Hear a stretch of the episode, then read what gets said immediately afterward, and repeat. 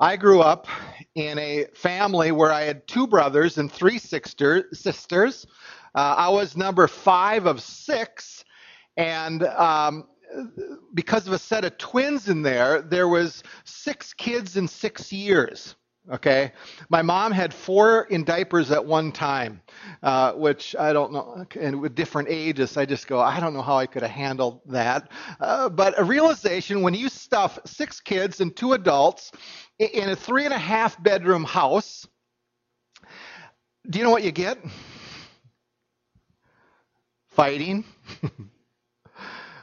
insults, yelling, taunting as I was preparing this week, as that picture came to my mind, the number of times where uh, I won't, I maybe shouldn't say what I should, what I used to do, but, um, uh, but obviously, when you put that many kids, there's going to, in that close of age span, there's going to be conflict.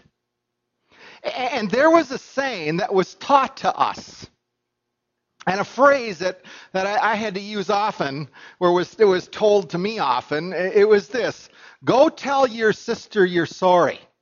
Anybody ever have to use that phrase or uh, still use it with your kids now? Now, I, am not sure that I meant it all the time when I did do that, uh, but there's another side to this. For as much as we were told when we wrong somebody to go to them and say we're sorry, I, one thing I don't remember is mom and dad ever sitting down with us and saying what it means to forgive the other person. Now, maybe that's because I was started it most of the time and I wasn't on the receiving end. But the question when you think back to your childhood, how many times did your mom and dad talk to you about how to forgive? Interesting thought, isn't it? But when we fast forward to today, some beliefs that I had that asking, Would you forgive me? It's still hard for an adult, isn't it? And maybe, which is even harder, I, I think, even as an adult, is extending forgiveness. See, today we come to another one another that is so important. And right up front, I'm, I'm telling you, I'm not going to do justice to it today. You could t- uh, spend five, six weeks on it. But this one another is so relevant with our lives and in the life of a church. Look at how it reads Colossians chapter 3. I'm going to begin with verse 13 to give some context. Therefore, as God's chosen people, holy and dearly loved, clothe yourselves with compassion, kindness, humility, gentleness, and patience. Bear with each other and forgive one another. If any of you has a grievance against someone, forgive as the Lord forgave you. Now, first bear with each other. You could say bear with one another. That bear, understand, is about enduring or holding on to the relationship, holding on to people in relationship. But here, I, I think there's a connection with bearing with one another and forgiving. And it's this holding on to the relationship is largely dependent on us being able to forgive. Because if we don't forgive, the relationship goes away, it dissipates. And, and understand, it's easier sometimes to just let it go away. Folks, extending forgiveness is hard. I don't know if you realize this, that the word forgive occurs in 81 different verses in the Bible. Forgiveness occurs 124 times. Forgiving occurs 11 times. Forgiven occurs 61 times. Forgave occurs 13 times. Together, they make up 290 verses on the topic of forgiveness. The book of Hebrews, by the way, is 303 verses. It's almost like the whole book of Hebrews talking about the issue of forgiveness and forgiving. But there's a verse I want to put on the screen that I want to just remind us of from Matthew 18. Matthew 18 is a text where it talks about us being able to go to one another if we have a problem. But, there, but Peter raises an interesting question. And look how he states it. Then Peter came up and said to him, which is Jesus, Lord, how often will my brother sin against me and I forgive him? As many as seven times? And Jesus said to him, I do not say to you seven times but 77 times. Now understand that Jesus wasn't implying that we get to 69, 77. No, and then we stop forgiving. This is hyperbole. It's, it's a point to emphasize that forgiveness is to go on and on and on. But let me drill down uh, on a couple aspects of forgiveness that I think we often forget and maybe even try to ignore. And one of the issues is this when sin is committed against a person and the relationship is broken, we most often point to the offense as the reason for the broken relationship.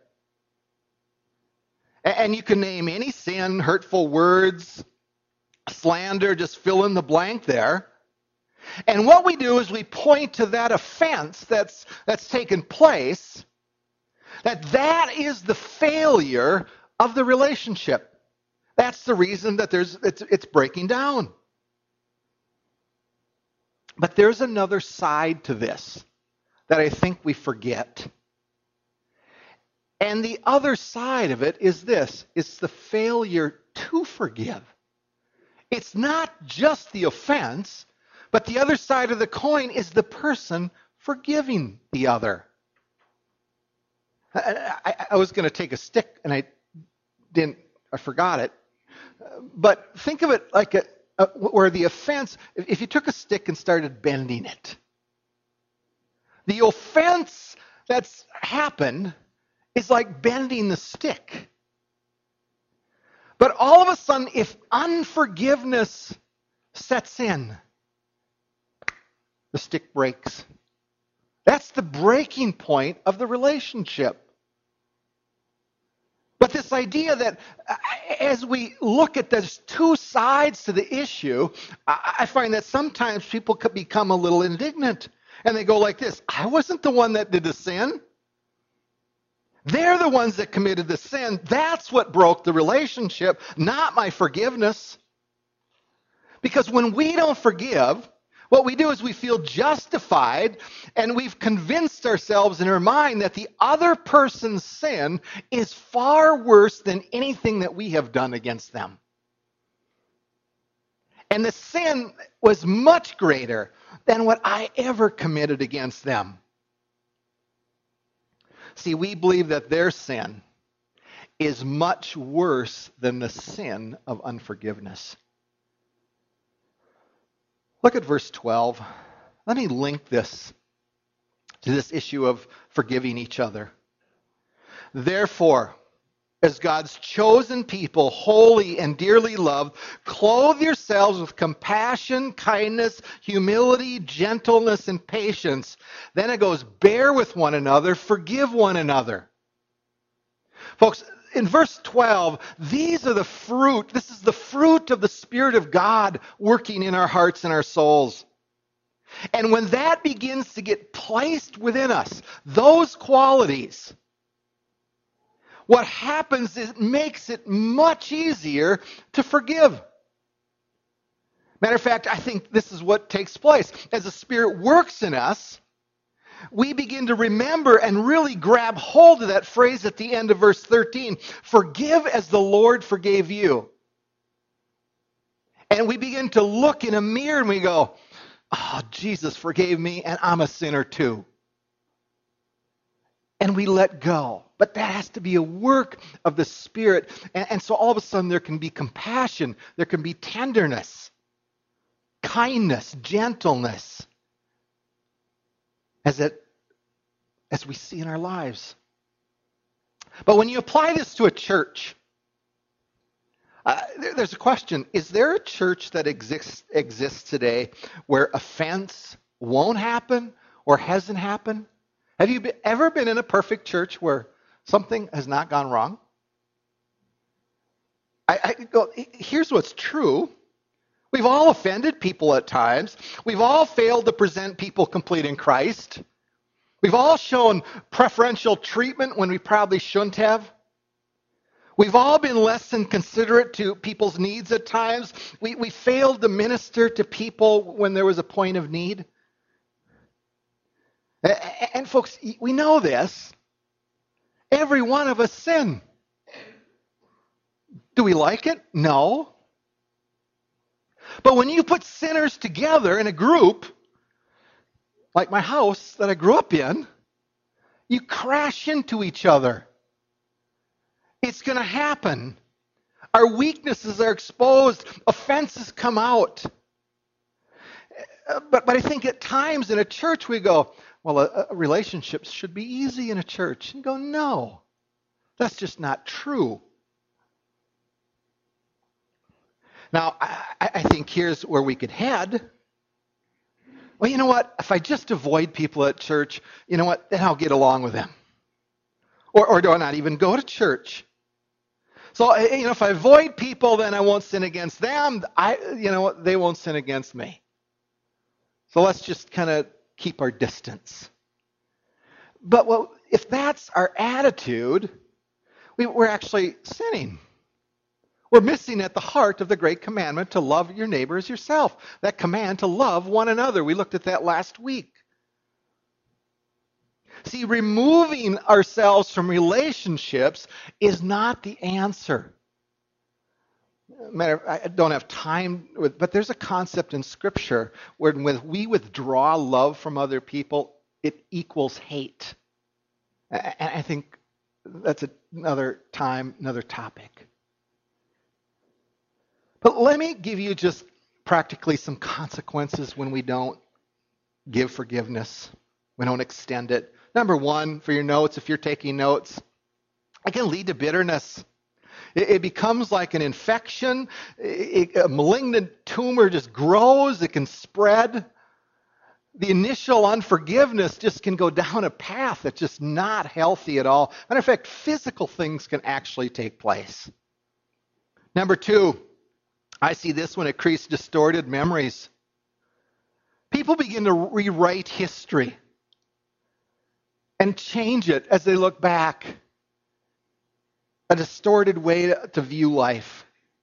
Number three, it leads to infecting other people. All of a sudden, people are slandering the other person. They're, they're convincing others how wrong and how bad they are. And they deserve to be punished. And it leads to people taking sides and not work for reconciliation and forgiveness. They actually then it creates more fights. And then conversations become opportunities for defamation and exaggerations and, and, and even sometimes outright lies. Do we work at understanding forgiveness and forgiving?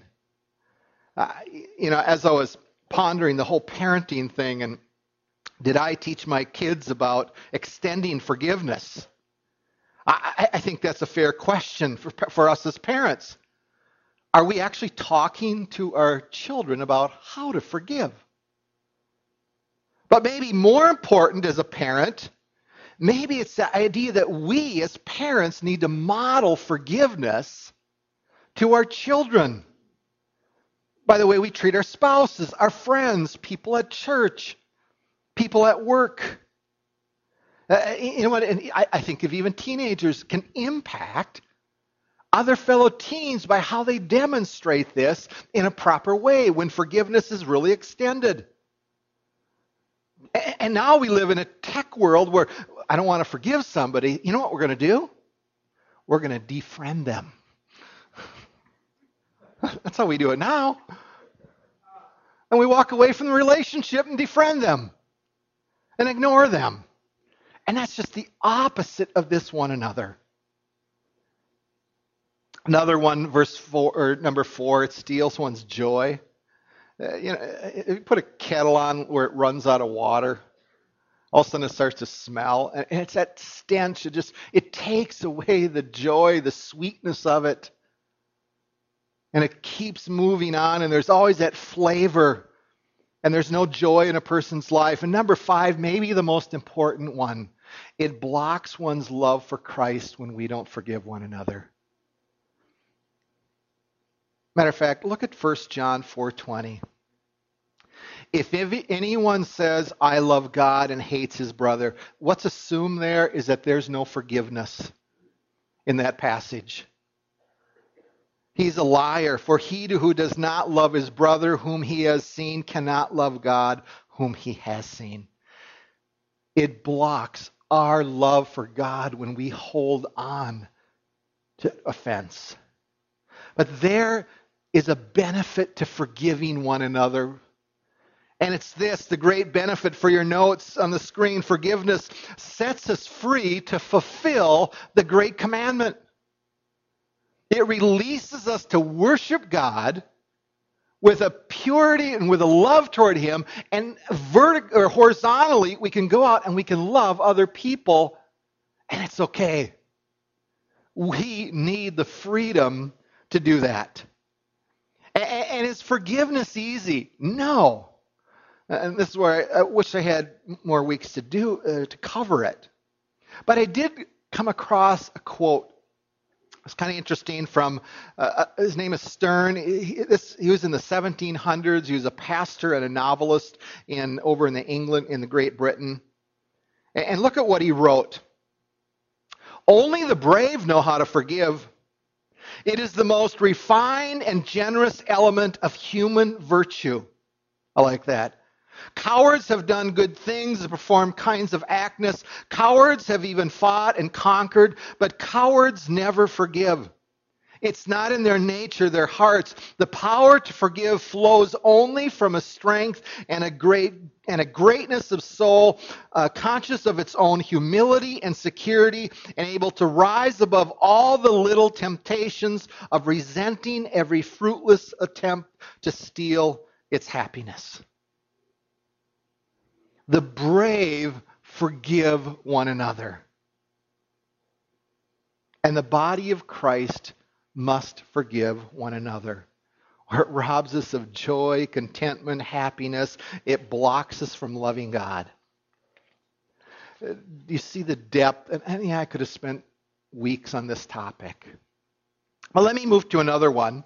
Another one, another here. And I'm going to lump three of these together here this morning. 1 Thessalonians 5:11. And kind of the opposite of not forgiving. Look at what it says here. 1 Thessalonians 5:11. Therefore, encourage one another. Build each other up, just in fact as you are doing it. You know, if we don't forgive, how do you encourage? You really can't. Look at Hebrews 3:13. See to it, brothers and sisters, that none of you has a sinful, unbelieving heart that turns away from the living God, but encourage one another daily, as long as it is called today, so that none of you may be hardened by sin's deceitfulness. Hebrews 10. And let us consider how we may spur one another on toward love and good deeds, not giving up meeting together as some are in the habit of doing, but encouraging one another, and all the more as you see the day approaching. Spur one another, encourage one another. Do you catch how important this is in the life of a church and between people? Encourage one another because Jesus is coming back spur one another on, that it's idea to stir up one another. Uh, I don't know if you realize the word encourage, encourage is used 105 times in the New Testament. And it's a word that's a lot wider, I think, than we understand at times. And it's a very important word. But let me give you some definitions of, of what it can mean if you if you looked at all of those verses that where it's used, the breadth and the depth of the of that word kind of goes farther. So here's some on the screen for you. For sometimes it means to call to one side, uh, to walk with somebody else in their spiritual journey. Or it could mean to address, to speak toward. Uh, in a way, it's exhortation entreat, to admonish, exhort, to beg, entreat, beseech, to strive to appease by entreaty, to console, to encourage, to strengthen, to comfort, to instruct, to teach. All of those are in different contexts of where this word is used. But the reality is, is that this call to encourage one another is to be a regular part of our lives. And the seriousness of this is, is how do we do this? And it has to go deeper than say, Hi, how are you? I'm fine. Is that encouragement? You go, Not, not very often. See, how do we go deeper in it? But let me give you some application if you're taking notes. Number one, make giving encouragement a way of life. And it's the way we look at people. Are we willing to say, I want to give to encourage and bless other people as they come in my path? And as a matter of fact, let me put up 313 on the screen there. But encourage one another daily. Daily. As long as it is called today. Meaning until when Christ comes. If, if, if we're here today, we're called to do it every day. Folks, that's a lifestyle. It's not just a one time thing when we come into the doors of a church or a group of people. God calls us to put on an attitude of encouragement. But, but let me go point out a nuance here. I want to put some more, back up some definitions on the screen here. So you'll, you'll notice that to call one's to one side, that's walking with somebody, okay, spiritually speaking. To address, to speak, to be done with exhortation, another way to do it. And the other way is to console, encourage. I, I think most of the time we think of this as encouragement, but understand it's wider than that. And, and here's what I, I, I think I've, come to conclude that depending on your giftedness, and your personality, each of you will have a bent toward a certain type of encouragement. For some of you, like for my wife, uh, her ability to console people is so much better than mine. Okay? But some people can exhort, use words to go after people in such a way of with gentleness that it makes a difference. For some it's just teaching, for some it's just to be there with them. That's the form of encouragement.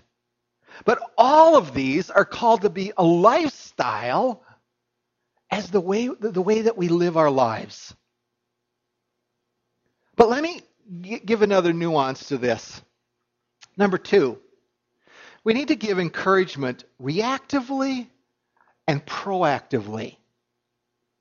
Now, what do I mean by this? Uh, when you think of console and comfort, that is a reaction to things that have gone on.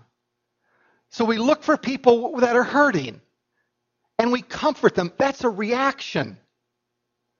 But there's also a proactive element, and really it falls pretty strong in the disciple making idea that we're coming alongside of people intentionally. And let me put up the verse on the screen as to why. So that none of you may be hardened by sin's deceitfulness. Do you see the proactive nature of that? We're coming alongside to keep people from going down a path. We try to do with this with our children. We try to do it with other people. Is that we're walking with them and trying to help them stay away from that path that they they'll, they'll head toward trouble. Now, I think the challenge for us in this all of these, it does imply words. We have to use words that come out of our mouths. And the question do we choose those wisely or not? That's the hard part, I think. Do we give words that build up, or are we giving words that even tear down? One of the songs uh, that we sung referred to Romans 8 all things work together for good. You know, I have seen where people have tried to use that for encouragement, and it's just backfired. You say it at the wrong time, and the timing, if the wisdom's not there to use that in the right setting, it will actually hurt people, to quote that verse. So we need the wisdom in order to encourage one another deeply. But let me take you down eh, some of the challenges, a couple that I see within a church like ours. And the first one I, I, I pointed out is this: is people believe that fellowship, oneness, community is actually optional, even though they might attend church pretty regularly. You see, how we view the church, why we come on a Sunday morning, is it to is the church a dispenser of truth to make our lives work a little better? Or to make me holy? Or maybe it's the dispenser of truth for our children. We send them there in the classroom, and that's what church is about. Or, or maybe it's an athletic club where we come and we're getting a spiritual workout. Is that our view of church? See, the, the challenge in all of these one another's, you go, how do you fulfill the one another's if that's only the church? And we recognize that the language of the Bible, the church, ecclesia, is the gathering of people. We are brothers and sisters in Christ. We are family. We are the collective bride of Jesus. That one day together, there's going to be a wedding together with Jesus.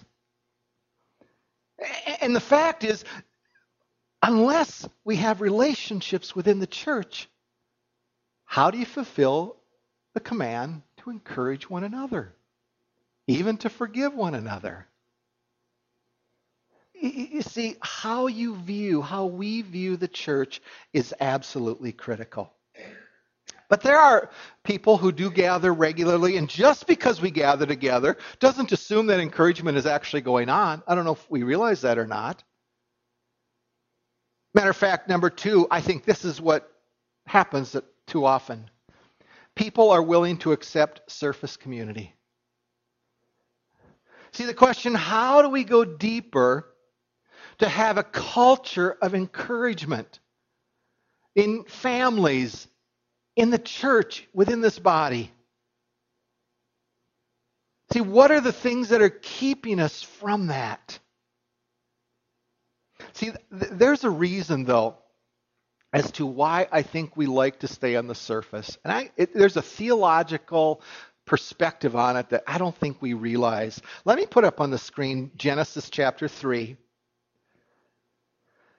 It speaks to surface community. But the Lord God called to the man and said to him, Where are you? And he said, God, This is Adam responding. I heard the sound of you in the garden, and I was afraid because I was naked and I hid myself. So here's the first encounter between God and Adam after Adam sinned. Now, now catch this in this verse, it speaks to our relationships today and what happened. Because that was a picture of God and Adam and Eve. But think of the core emotion. I'll put it on the screen for your notes. I was afraid. Fear was the core emotion. And by the way, before the fall, fear did not exist in the garden. That was the first moment that fear came in. And why was he afraid? What was the motivation? Adam's core motivation I was naked. He knew something was wrong at that point. And the strategy which from that point on has filled with people's hearts and lives and churches. The core strategy was to hide. Folks, why don't we at times want to become one? And why do we want to just stay on a surface? I think it's fear. Fear that, what if they really knew who I am? They probably, just like Adam, What if they reject me? See, if we want to admit it, that we don't want it, we want to keep people out because if they really knew who I am, I'm not sure if they'd like me. They might not even be my friend. Did you see what took place in the garden? And how that fear rises, and it starts when we're very young, and we don't want to we fight so hard so people don't reject us. I, I think back to the first piano recital I had, the first and the only one. okay, I, I, goofed up on it. Um, but why do we fear getting up on stage for the first time? Why do we fear those things? Because we think of, we, we believe, well, what will other people think? Will they accept us? Will they reject us? And deep down, it's going on there, but we just don't want to admit it.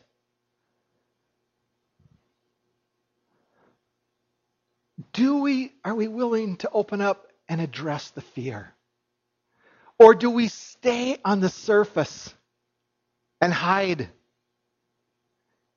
And too often, let me put a little picture up on the screen. This is the reality of church. We put on a smiley face and we still have these walls, and each of us has a wall all the way around us. And we can get out after church here, and really what we're doing is bumping into each other's walls. I've used this illustration before that this kind of intimacy is like kissing through a where there's a window in between. You really don't get there. But folks, the church is called to, to these one another's are called to run push deeply into our soul, and it means that people have to know us. They will never truly encourage us if they don't know us. And if we keep the wall up,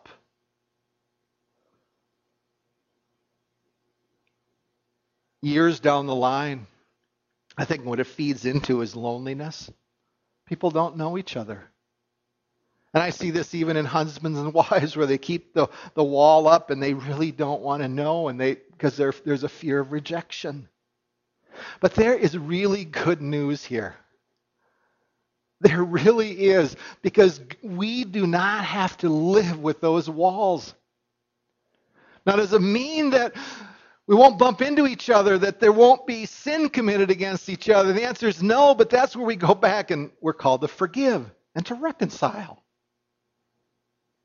Because Jesus did it with us. And he still accepts us even when we sin. Do we believe that? When we goof up, does he does he say, I love you, Ken? The answer is yes. And the answer to fear of rejection, let me put a verse on the screen, which I think is the answer. There is no fear in love. Perfect love drives out fear. Where's love found? It's not generated from ourselves. It's generated from God pouring out his love into our hearts by the, the Holy Spirit, Romans 5 5. God wants us to pour our pour his love into us in such a way that we do not have to fear rejection by one another. And it frees us up to forgive, to encourage, to love. And what it does, it begins to begin to taste and get an understanding of what John 17 speaks about, about that we would become one, just like the Son and his Father. Do you realize that there are absolutely no walls between the Father and the Son? There is complete oneness, complete harmony, and these one another's are given to us that we could begin to taste of that kind of oneness within a body of believers. Let's stand and pray.